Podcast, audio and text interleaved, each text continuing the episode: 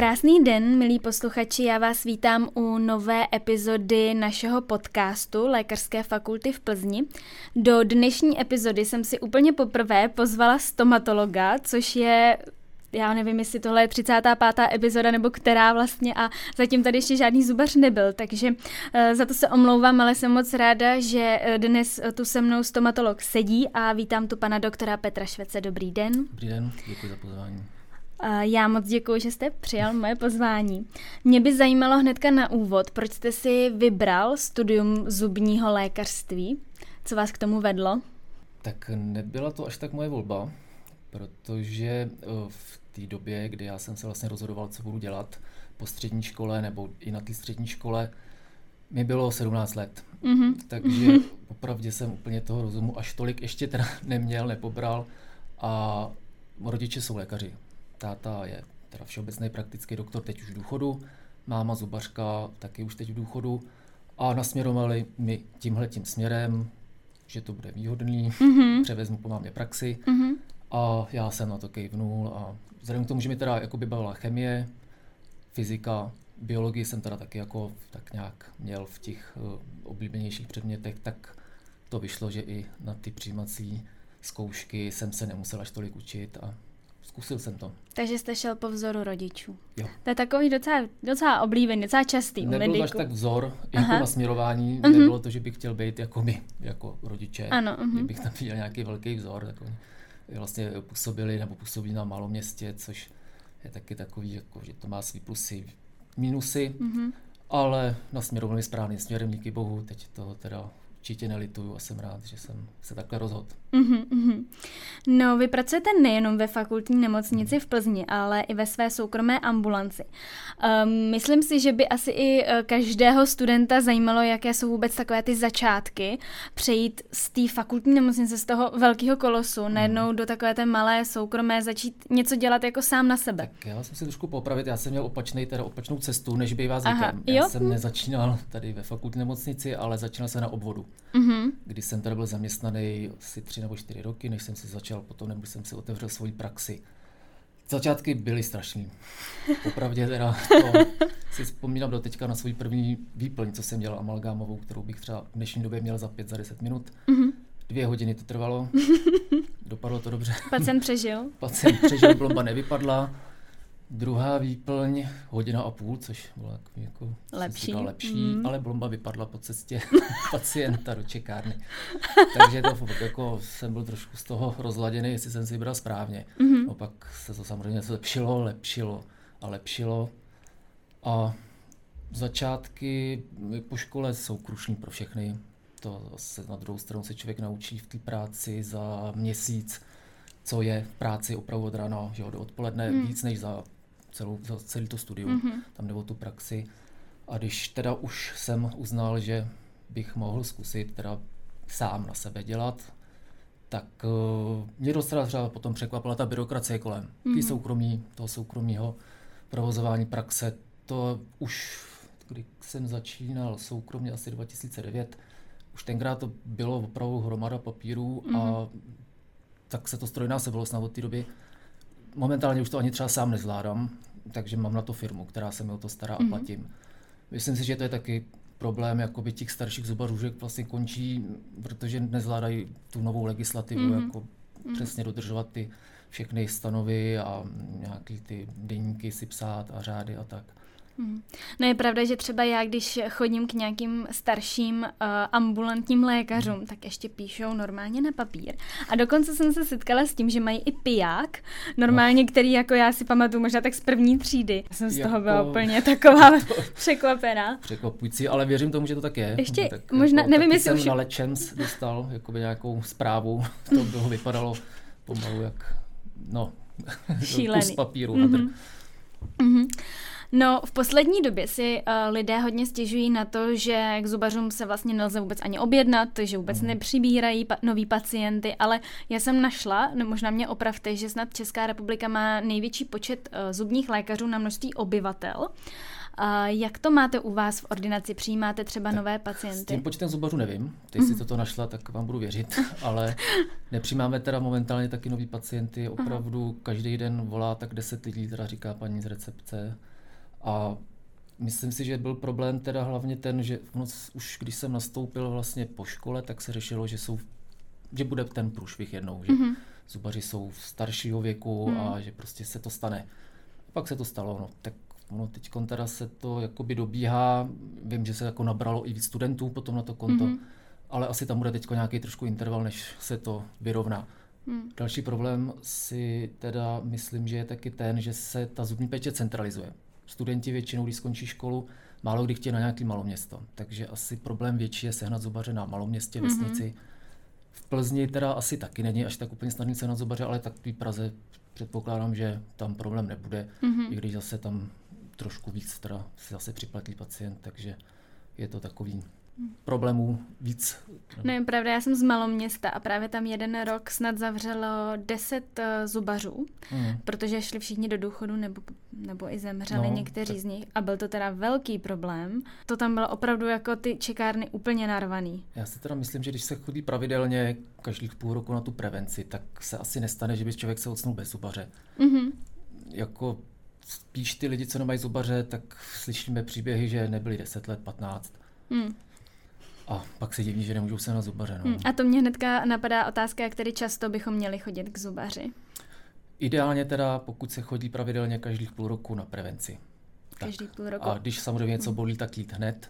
Mm-hmm. A ne, že se rozbolí v pondělí zub, a člověk zavolá v pátek mm-hmm. v jednu odpoledne. a očekává, že ho přijmete no. s úsměvem a s otevřenou náručí. Hmm. No a co třeba, kdybychom chtěli chodit na dentální hygienu, je to, je to taky nějaké doporučení, jak často? V studentální hygienou je to trošku individuální, protože ten pacient, eh, takhle, chodí tam pacienti, kteří mají špatný, jakoby, samozřejmě tu ústní hygienu, uh-huh. s tím související zubní kámen, uh-huh. způsobuje to parodontitidu a každý vlastně to má v jiném stavu. První náštěva, instruktáž, očištění toho kamene, a pozve se na takzvaný recall. Ideálně třeba po té první návštěvě po třech měsících, aby už se hned vidělo, jak tam vlastně ten dotyčný pacient na to zareagoval. Hlavně on musí teda ten pacient sám chtít a sám čistit doma. Mm-hmm. Není to tak, že to za něj udělá ta hygienistka, mm-hmm. což si plno lidí neuvědomuje.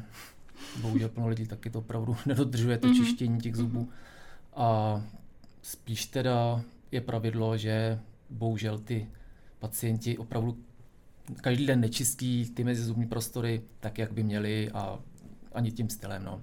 Mm-hmm. Když se vždycky zeptám, jestli čistí, tak většinou se začnou vykrucovat a už vidím, že... je vše zle. No a je potom pravda, že je lepší chodit na dentální hygienu předtím, než jdeme k zubaři na uh, klasickou zubní prohlídku. Já vím, že takhle mě instruoval můj zubař. Jako asi si myslím, že to vůbec moc jako nemá až takový vliv, mm. protože my jako zubaři tam že ho sledujeme hlavně teda ten zubní kas, a další nějaké věci. Ten zubní kámen, když teda má spolupracujeme s hygienistkou, tak už jako úplně až tak tolik neřeším. Jako když vidím, že teda je po hygieně spíš a má tam teda pořád eh, dost nevyčištěných jakoby zubů, mm-hmm. tak samozřejmě ho pokáram. Tak že asi vím, že za 14 dní třeba po té hygieně by to takhle vypadat nemělo. Mm-hmm. Že asi teda nečistil.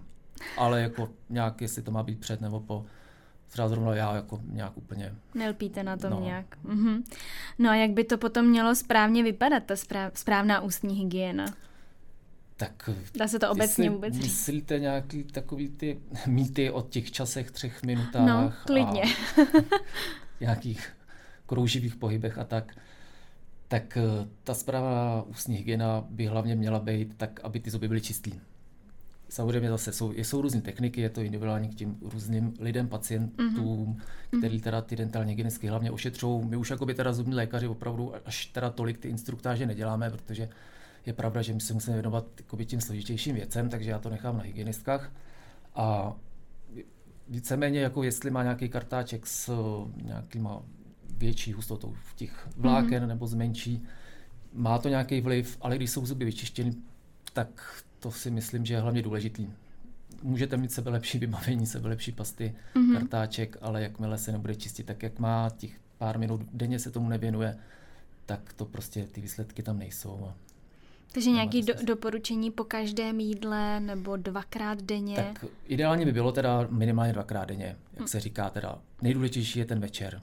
Hmm. To, když se nevyčistí večer, jde se spát, tak přes tu noc to je prostě ráj těch bakterií, které tam můžou 8 hodin nebo kolik řádit hmm. na těch zubech. Takže ten večer je úplně nejdůležitější a pak teda přes ten den mě to přijde tak jakoby takový zásada základních hygienických pravidel si mm. vyčistit zuby, tak jako si člověk umyje ruce po záchodě nebo tak, takže osobně několikrát denně si čistím zuby, samozřejmě to taky nikdy, že ho třeba nevyjde, ale dvakrát denně základ mm-hmm. by měl být. Mm-hmm. Určitě standard. Mm-hmm. A já mám pro vás extrémně důležitou otázku, která trápí mě celý život mm. a hádám se s každým člověkem. A to je, jestli si čistit zuby před snídaní anebo po snídaní. Protože existují podle mě tři tábory lidí, kteří to dělají před, po a kteří to nedělají vůbec. Já teda spíš teda, když už tak po snídaní. Po snídaní, jo. Před snídaní po té noci, pokud teda jdete s vyčištěnýma zubama spát, s dobře vyčištěnýma, tak tam není prostor, jako aby se tam nikde něco tak strašného jako stalo, nějaký plak usadil a vlastně stáváte jakoby s čistou mm-hmm. pusou. Možná Takže ne... si dáte snídaní a už mm. tam teda zase jsou nějaký ty zbytky mm-hmm. potravy a tak a to je třeba vyčistit, když se jde mezi lidi. A nebo nejlepší je před i po. Já myslím, že stačí po. stačí po, dobře. Tak už to, v tom máme Já aspoň jasno. i chuť na ne? no já to, já to třeba dělám před i po.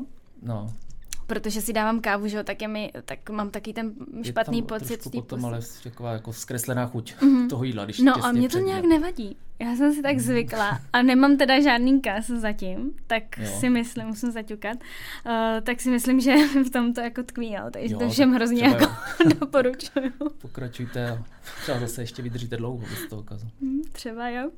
No a potom, jak jste říkal, že uh, nezáleží na různých typech pasta a všech možných technologií, tak co třeba ty elektrické kartáčky, které jsou obrovským hmm. trendem? Hmm. Jsou dva tábory takhle těch stomatologů a těchto těch uh, dentálních hygienistek jedni to nedoporučují, jedni to doporučují.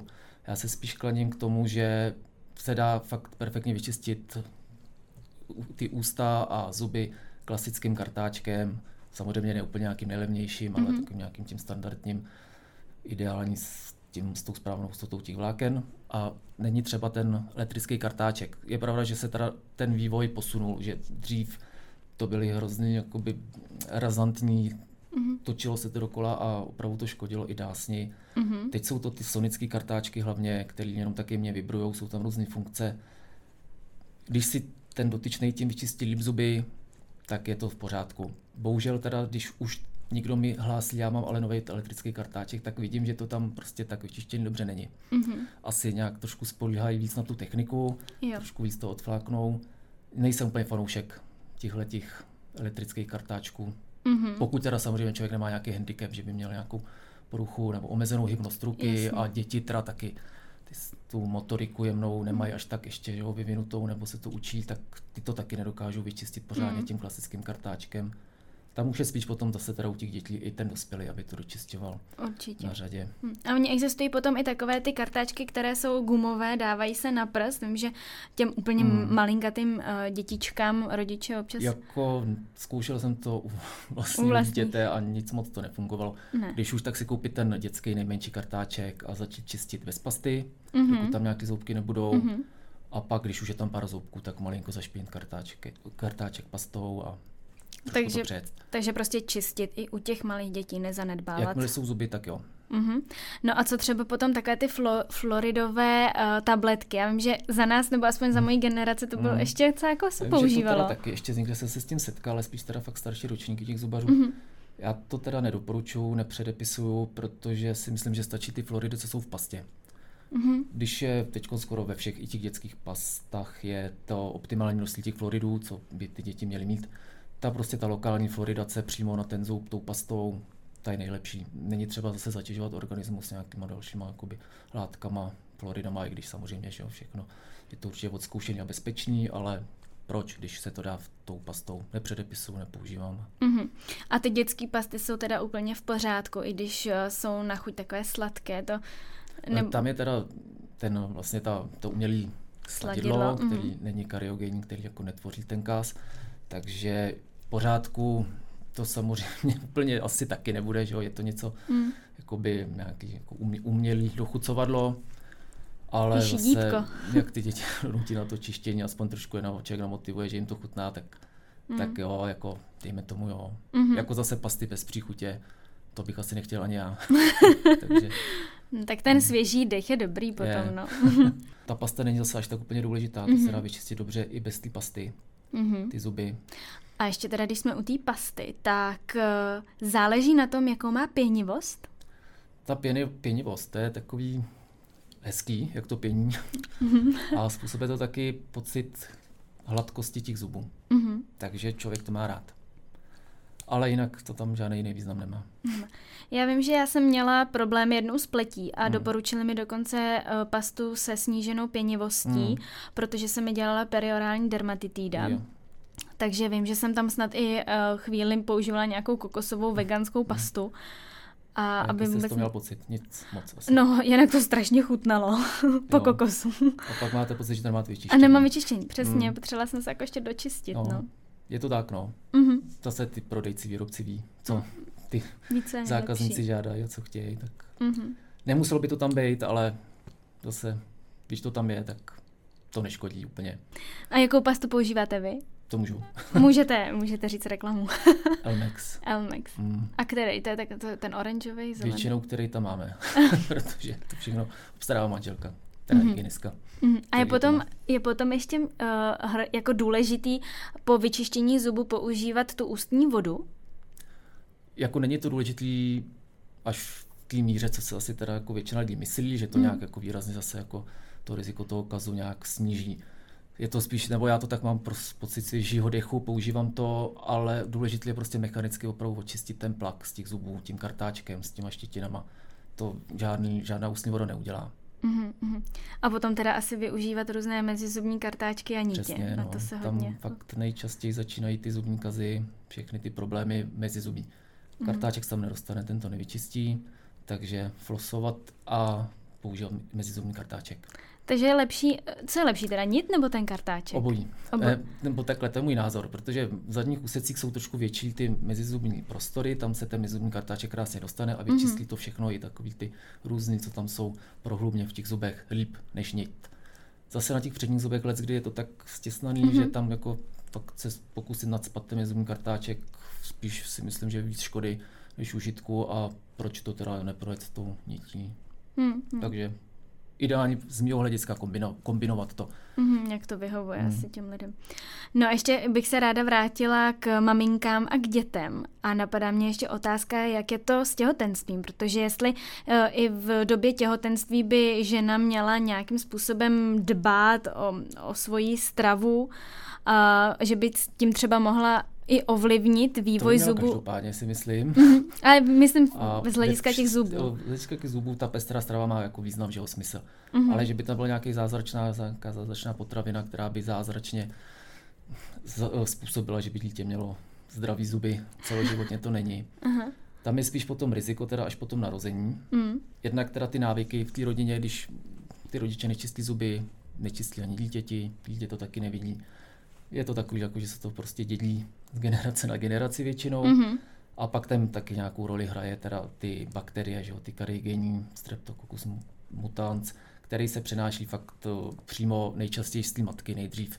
To, tady ty ústa, že jo, toho mimina nebo toho mm-hmm. novorozeně, ty jsou jakoby sterilní ze začátku, postupně se kolonizují a pokud ta máma opravdu má jako hodně velkou kazivost mm. a nezalečený kazy, tak tam přímo bují tyhle ty bakterie a přenese to všechno na děcko, tak se to taky dává do souvislosti s tím, že tam mm-hmm. ta kazivost je potom vyšší. Mm-hmm.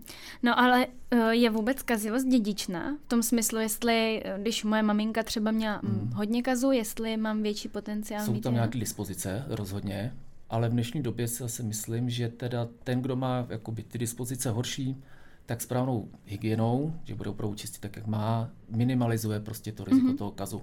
Mm-hmm. Pak samozřejmě vím, že jsou případy, taky to někdy slyším, nikdy v životě nečistil a nemá žádný kaz. Jestli je to spravedlivý. Není, ale bohužel. No jako já, já jako čistím a, a tak myslím si, že byste mi měl určitě co vytknout. Nejsem rozhodně nejlepší čistič zubů teda. No, tak vždycky se tam něco, něco. nepovede třeba Jasně. úplně tak dobře vyčistit to. Mm-hmm. Zase člověk musí být trošku schovývavý. Mm-hmm. No bavili jsme se tady i o té zdravé stravě, jak je důležitá, že asi by se měl vynechat cukr, to je asi každému jasné, nebo alespoň ho omezit. Uh, co dalšího je třeba pro zuby tak, nebezpečné? Uh, ono jde ani o to ten cukr úplně vynechat. Uh-huh. Ta kazivost nebo ty kazy se tvoří hlavně, když tam teda působí tyhle ty, ty cukry a, a další věci plošně třeba na nějaký zub a potom taky ten čas, jak dlouho. Uh-huh. Takže pokud třeba byste si dala celou čokoládu jednou za den, vyčistila si zuby, tak si myslím, že se vám ty zuby neskazí. Pokud mm-hmm. si budete ukusovat každý 20 minut nebo 4 hodiny kousíček, ty zuby pořád budou v kontaktu vlastně s tím sladkým, nevyčistíte si zuby, tak to riziko je o tom větší. No. Vždycky, když teda rodiče jsou u mě s dětma a říkají, že teda nemůžou sladkosti, že mají kazy, tak říkám, můžou, ale jed, tak třeba jednou denně, ať si to dají, jednorázově a pak vyčistí zuby a pak už ne. Mm-hmm. Nejhorší je opravdu i takový ty dětský pítka, to je zase v souvislosti s těma tekutinama. Mm-hmm. Ty děti pořád upí Lemte. a mhm. vlastně ty zuby jsou pořád v kontaktu s tou sladkou nějakou šťávou nebo sladkým čajem. Mm-hmm. Takže to je potom opravdu téměř stoprocentní, že ty kazy tam prostě budou. Mm-hmm. A to jsou potom takové ty medové zuby, jak se říkají mm. u dětí? Není už to tak častý, teda nevidím to tak často. Já se teda snažím hlavně u mých pacientů, protože většinou teda mají pak děti a už hned od malička chodí ke mně. Takže mm-hmm. už jim dopředu říkám, co a jak. Mm-hmm. A aby se opravdu snažili potom, až tam mají nějaké ty zoubky, potom vyčištění, už jim nedávat to mlíko, kaše nebo ty sladké čaje. To způsobí nejvíc. Yeah.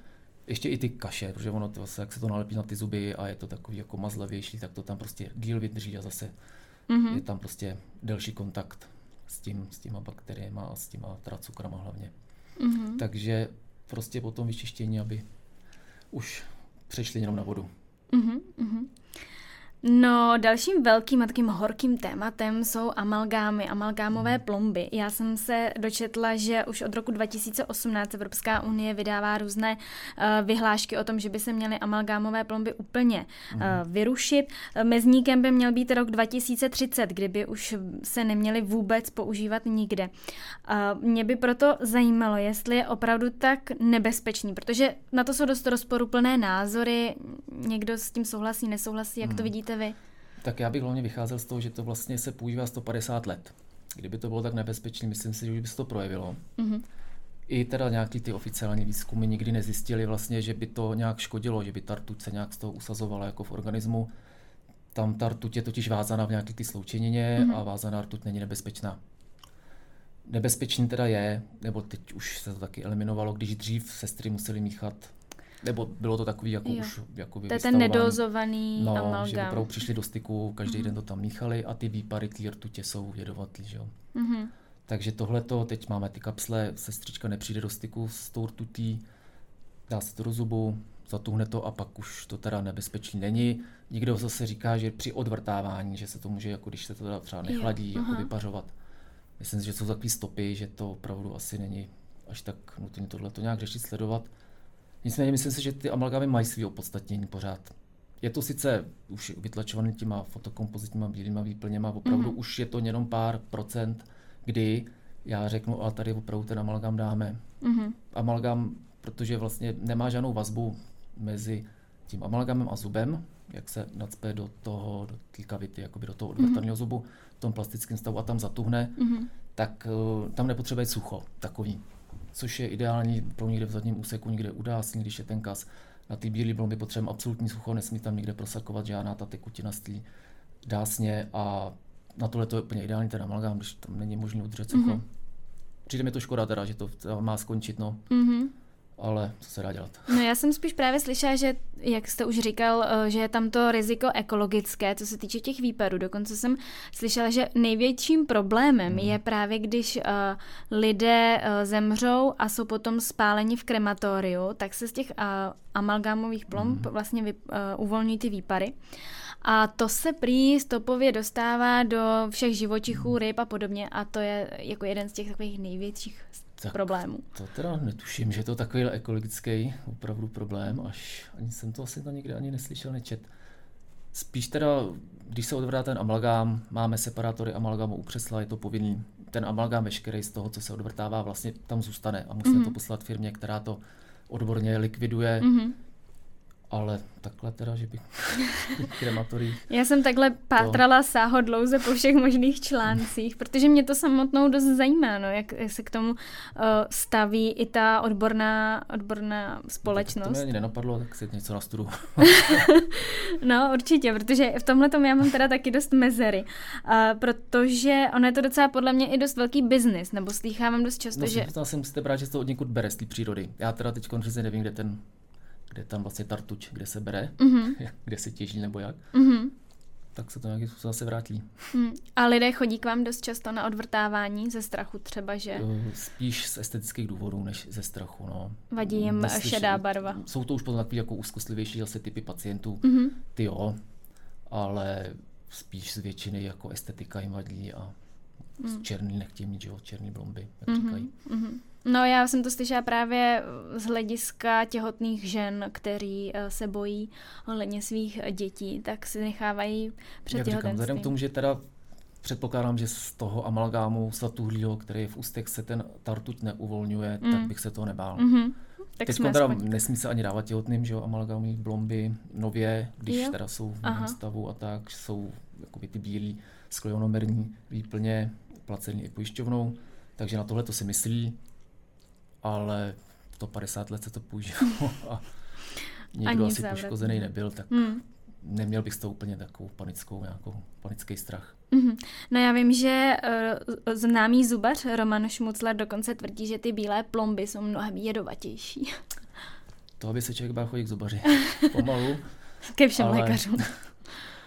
Myslím si, že to taky není pravda. Mm všechny nějaký ty hmm. materiály, co se dávají do pusy, musí projít takovým nějakým schvalovacím řízením a všem možnýma certifikacema, že bych se divil. Správně vytvrzená bílá blomba je možný teda jakoby nevytvrzená správně, protože tam vlastně je skladba nějaký plniva a monomer, který jako bývá dráždivý, který světlem, když se osvítí, tak zatuhne a stane se z něj polymer, který už je neškodný nebo nedráždivý. Mm-hmm. Takže pokud se pořádně osvítí a vytvrdne nebo vytvrdlí ta bílá výplň, tak to je absolutně podle mě neškodný. Mhm. A používá se potom pro všechny pacienty stejná výplň, nebo je to také individuální a vybírají se různé typy? Myslíte teda ty bílý výplně, mm-hmm. jako by laicky řečeno. Mm-hmm. Jsou dva typy základní. Sklonovní cement a fotokompozitní výplň. Ta se osvicuje teda tím světlem. Ta fotokompozitní výplň, ta potřebuje teda, aby se vlastně jakoby adherovala, aby byla vazba mezi zubem a výplní, absolutní sucho. Což se let kdy nedá úplně tak jako dodržet. Mm-hmm a pokud to nejde, tak je ta alternativa ten sklonový cement. Není tak estetický, nedá se vyleštit, ale snese úplně zlé hůlička jako trošku toho vlhka a hlavně uvolňuje floridy, takže jakoby u vyšších nebo u pacientů s vyšší kazivostí je to otázka volby na nějaký typ kavit nebo respektive jakoby těch stran těch zubů, kde mm-hmm. se ta mm-hmm. výplň umistuje. Není to úplně absolutní jako indikace, že by všude se mohli dát obojí, vždycky to má nějaký svý jako omezenější jakoby indikace, indikace. k tomu uh-huh, umístit ty výplně. Uh-huh. No pak uh, dost pacientů trápí různé odontogenní cysty. Já jsem zrovna nedávno potkala paní, která mi říkala, že vy jste medička, tak mi to propíchněte. A teď já jsem říkala, no to asi ne, teď to máte takový veliký úplně. A paní přímo věděla, že má teda odontogenní cystu? Uh, už jednou měla. Jakož od lékaře teda? Nebo? Ne, ne, ne, ještě předtím, než byla u zubaře. Uh-huh. Uh, nicméně uh, se mě právě ptala, jestli se to nedá píchnout jehličkou, tak jsem teda říkala, že asi spíš úplně ne. Tak jestli spíš taky paní měla nějaký absces, taky odontogenní. Mm-hmm. Ty cysty samozřejmě jsou, nejsou taky až tak úplně jako raditní, ale častější je ten zánět nebo jakoby periapikální granulom kolem zubu, že se udělá. Je to vlastně taky podobný jako klinicky, jak mm-hmm. ta cysta, může mm-hmm. ta cysta se zanítit, pak to má stejný projev. Nebo laicky řečeno ty váčky taky, jak no, se no, no. říká, no. no Vlastně v tom onemocnění toho zubu je jaká kaskáda, která má jakoby jasný směr od zubního kazu po zánět zubní dřeně až po zánět periodoncie, mm-hmm. jakoby toho teda zubice a tak mm-hmm. a jde to dál, ten zánět. Takže ta úplně prvotní příčina je kas, který tam je, anebo teda úraz. Mm-hmm. A pokud teda tam tohle není, tak zase málo kdy se tam udělají. Jako samozřejmě jsou případy, že i se udělají i bez tohohle, ale musí tam být vždycky kas nejčastěji, který potom postupně projde až k zubní dřeni mm-hmm. a bakterie pak projdou do toho skrz teda kořenový kanálek a udělá se nejčastější typ té cysty, radikulární cysta, ta se mm-hmm. ta nasedne na mrtvý zub a začne růst. Mm-hmm. Já jsem pak taky slyšela, že se dost často ten um, stav zhoršuje třeba z hlediska nějaké infekce, která je třeba v dutině nosní uh, nebo uh, v, v paranazálních dutinách a během třeba právě nějaké té rýmy nebo, nebo nějakého infektu, který probíhá, tak že třeba víc rozbolí ta cysta, mm-hmm. která tam je, nebo... Jo, tak ta, začne... vlastně ta čelistní dutina má opravdu jako by blízký vztah k tím zubům. To spolu souvisí, mm-hmm. že jo, tak asi jste se občas všimla, že třeba při, při mě bolí zuby mm-hmm. a, a tak. A samozřejmě jako to tam roz, může růst v čelistní dutině od zubů, může to být plno let. No a jak to řešit teda? Operačně operačně. A když hmm. se to vrací takhle pořád?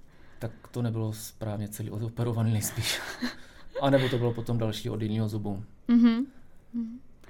No dobře. A mě by ještě zajímalo, jak se stavíte k holistickému přístupu, který je teďka takovým uh, velkým trendem, uh, nahlížet na člověka velmi komplexně ze všech hledisek, duševně a propojovat třeba právě i zuby s zbytkem těla, jako třeba bolí mě uh, vlevo stolička, tamhle třetí, tak asi budu mít něco se slezinou. Jako přeháním, no, ale... To tak jednoduchý, v extrému takhle. Takže já tohle tím jako alternativní medicíně moc nefandím. Mm-hmm a víceméně spíš se tomu i trošku jako tak jako vždycky pousměju, no, mm-hmm. co jsou mm-hmm. jako lidi schopní někde jak prodávat nebo nabízet za služby a zase tom, ale každý z jeho zboží má svého kupce, tak jsou pacienti, kteří to zase mají rádi, věří tomu, tak jim to pomáhá, mm-hmm. víra taky uzdravuje, mm-hmm. tak to má nějaký svý místo tady, ale já tomu nefandím. Ne, takže svým pacientům tohleto neříkáte, mm-hmm. nedoporučujete. mm, nevěřím horoskopům, nevěřím ani tomuhle. Mm-hmm. No, tak já vám docela rozumím, já když občas slýchávám tyhle ty věci, tak, tak taky na to tak koukám velmi kriticky, ale ty zuby to mi přišlo docela takové zajímavé aspoň. Myslím si, že možná ještě nějaká ta akupunktura, že má jakoby nějaký opodstatnění, že to fakt může fungovat, ale mm-hmm jako i co se týče třeba těch zubů? Jako... jako slyšel jsem, že nějaký teda zubař opravdu aplikoval na bolest zubů a akupunkturu. No. Mm-hmm. Myslím si, že jsou asi potom jiné indikace lepší mm-hmm. než na bolest zubu. To asi spíš potom jsou asi jiné nástroje. Já si říkám, že vždycky ta akupunktura musí tak strašně bolet, že na tu původní bolest zapomenu a vlastně už ji neřeším. Jo, nebyl jsem nikdy. Já taky nebyla. Prej to teda nebolí. Mm, tak ale... asi ne já má to nějaký ten smysl, Určitě. že vrátková, nějaká tam bolest, jak se tam vrátkuje. Já bych na to taky nešel. Ale tak já, já to chápu, zase jako na druhou stranu určitě ta východní medicína má asi své své pořád takové skryté kouzlo, nějaké opodstatnění. Pokud teda nefunguje nějaká ta západní medicína, když takhle budeme rozdělovat, tak dejme tomu zkusit východní tak jsem to takhle jednou zkoušel, nebo ne úplně jako východní, ale nějaký bylinky, měl jsem potíže se šlachama a nefungovalo to ani jedno, tak mm. potom Možná se tomu málo věřil. Asi tak. A já jsem tomu věřil dost. Dobře, já mám na vás úplně poslední otázku, jestli byste ještě chtěl něco vzkázat našim posluchačům, ať už teda medikům nebo lajkům, který uh, zajímá jenom zubař a zubní lékařství a jak se starat o své zuby. Tak co bych chtěl vzkázat teda jako posluchačům? Mm-hmm.